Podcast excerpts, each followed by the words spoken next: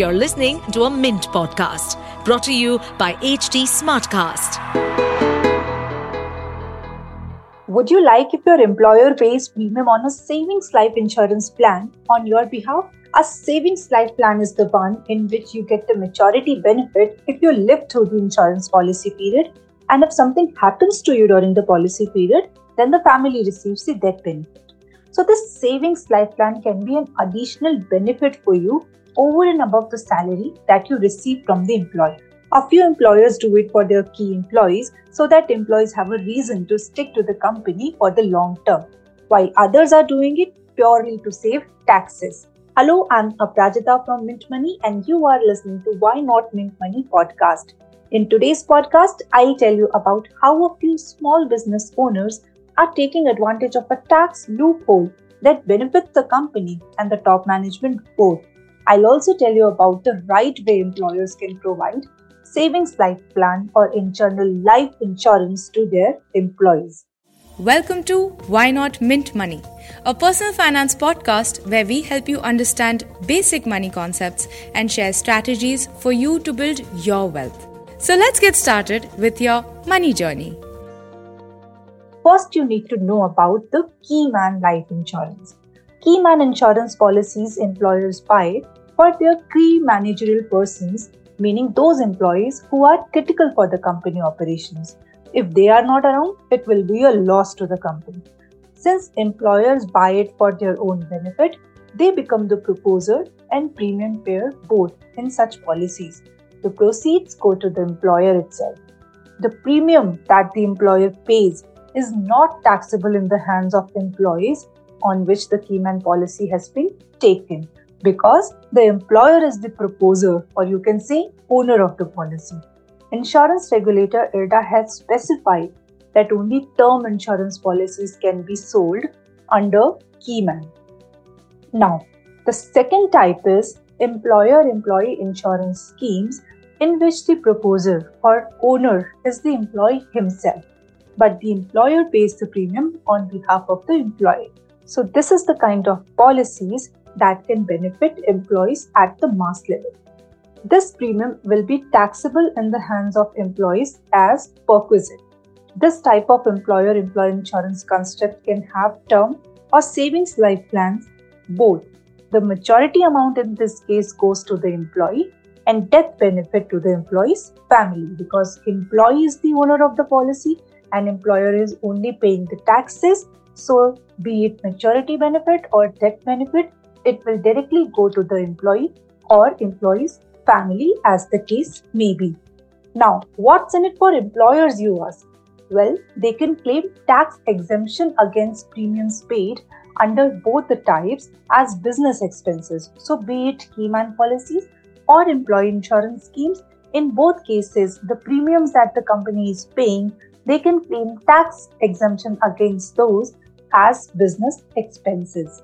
Now, coming to the third type. This is where things get interesting. Industry players call it employer employee insurance solutions. It works like a keyman policy, meaning the premium payer and the owner of the policy is employer, but they are selling savings life plan in these schemes.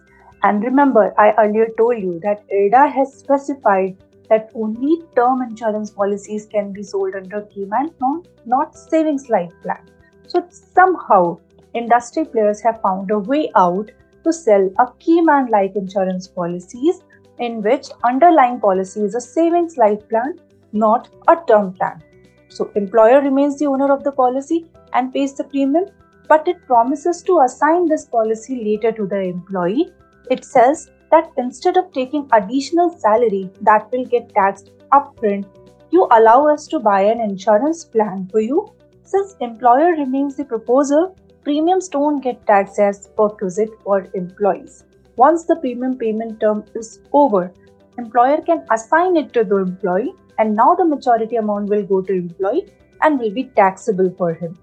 If they don't assign it to employee, the proceeds will go to the company and get added into business income. So, what companies do it, they buy it in the name of employee, and then when the policy matures, then the maturity amount comes to the company then with that maturity amount, they will again buy these kind of policies, and that is how they can claim tax exemption against the premiums paid, and that is how tax can be deferred for perpetuity. Some business companies are doing it. Interestingly, small businesses buy such plans for their family members or directors who have stakes in the company. Instead of withdrawing salary, they deploy company profits for personal use like this and get double tax benefit. One, tax exemption for the company on corporate tax against premium paid as business expenses. And second, saving upfront tax on salary because if you get your salary, then you will have to pay tax on it as per your income tax slab rate. And top management owners they belong to, they come from 30% income tax slab rate. So 30% upfront tax reduction will be there if they withdraw it as salary. But if they will take it through this policy, the savings life policy, then it benefits them because those premiums are not getting taxed as perquisite in their hands. Now, the correct way is to buy it for lower and mid level employees also. This can be a great tool for employee attraction and retention. It can be pitched to employees as a social security benefit that companies securing their future Doing it under employer employee solution construct could be questionable though, because if the employer is the owner of the policy, it becomes a key man policy under which only pure term plans can be sold, as I told you. So, insurance regulator and income tax department should take note of it whether these kind of policies can be sold or not.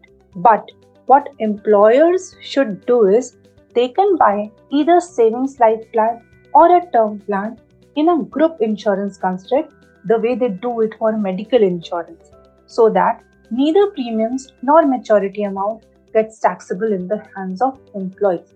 This is the best way to do it. But somehow industry has found a way out to sell key man policy having a savings element. So insurance regulator and income tax department should take a note of it. I know today's podcast turned out to be a bit complicated, but I suggest that you listen to it a couple of times so that you are well aware of what new is going on in the industry. Feel free to ask me your queries related to this topic. My ex handle is apri underscore Sharma. You can search my full name Aprajita Sharma on LinkedIn to find my profile. I'll come back soon with more such interesting podcasts. Till then, keep listening to htsmartcast.com. Now, a good news. HT Smartcast is taking its first step towards honoring and glorifying the community of podcasters with the most awaited event of the year, HT Smartcast Admin presents Podmasters Conclave and Awards. Get set for a day designed for you and your team as we celebrate brilliant minds in podcasting. Nominate your podcast to win awards and recognition, expand your audience and network, and meet industry legends and potential collaborators who will take your podcast to the next level. Time is running out. Visit any of the social media platforms of HT Smartcast to check for rules and criteria and nominate your podcast now. Thank you.